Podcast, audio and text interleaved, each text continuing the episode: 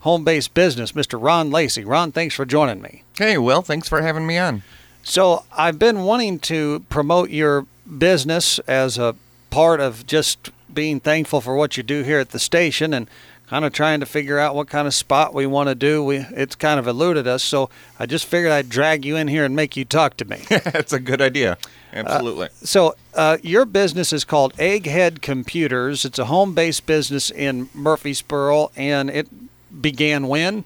Around July of 2020, so a little over two years ago. And were you working in computer repair for somebody else before that? Um, before that, I was actually at a place called uBreakiFix, fixing cell phones, and just got kind of tired of fixing cell phones after uh-huh. a while.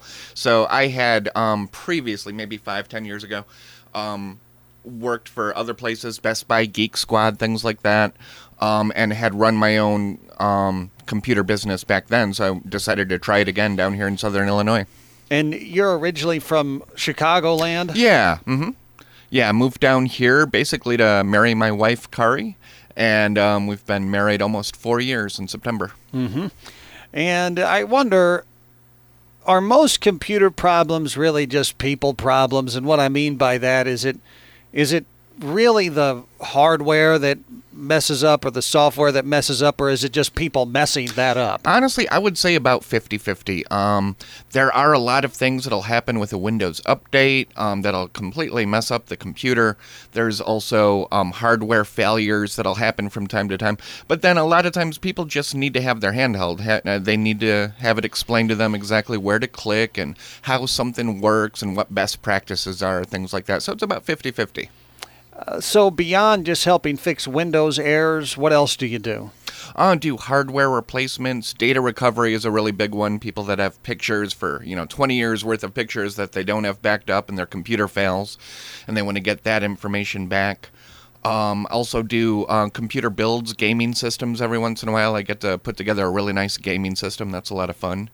Um, that general sort of thing. Really, anything that can go wrong with a computer, I'm capable of fixing and you will go pick up somebody's uh, blue screen of death computer from their home? Yep, absolutely. We do offer free pickup and delivery. Well, that's a nice additional service for sure. Um, people can basically find whatever they want to in terms of computers, whether it be the cheapest model at Walmart on up to like a gaming computer you were talking about. Right.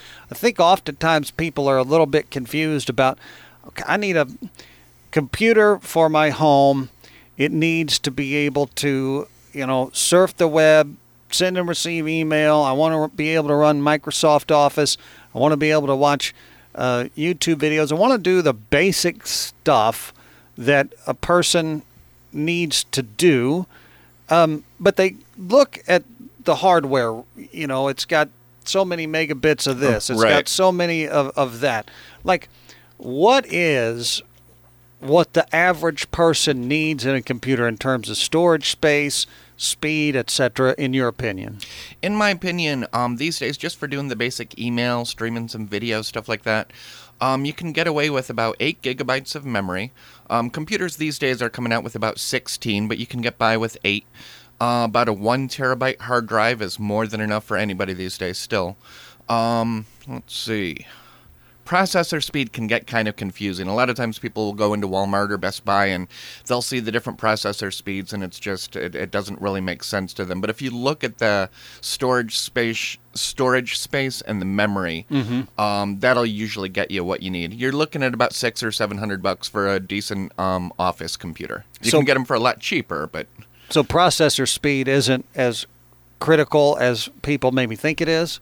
It's it's overcomplicated in my opinion. Just I think basically due to marketing over the last decades, um, the different computer manufacturers um, advertise this is a 3.5 gigahertz i7 processor, 11th generation, and for most people that just goes right over their head. It's all marketing, you know, buzzwords. But it like sounds that. fancy. Oh, it does absolutely sound fancy. It's a great, great uh, marketing ploy. Absolutely.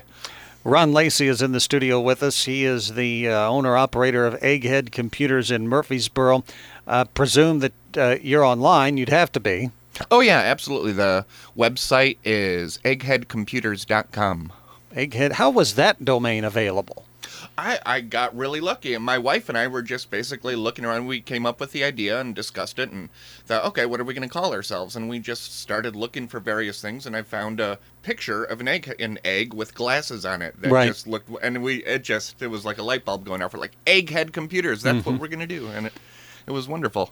And it seems like you're being pretty successful with it. Yeah, things are going really well, especially since um, Best Buy closed down a while back. I'm starting to get a lot more calls. Um, I'm about to get more into advertising. I've been meaning to advertise here for a while, but I have had a hard time getting all the get, getting it all together. You talked a minute ago about data recovery. Yes. So, how can you, if my computer's blown up and I can't access the information, Mhm. how can you access it?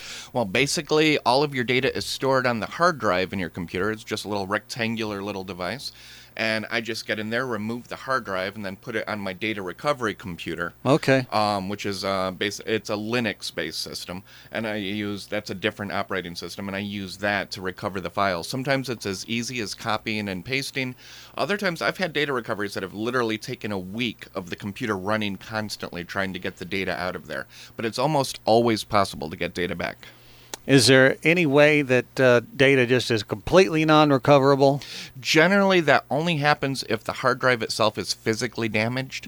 Hard drives, um, the older hard drives are like record players with a little needle on top of it and a spinning disc inside.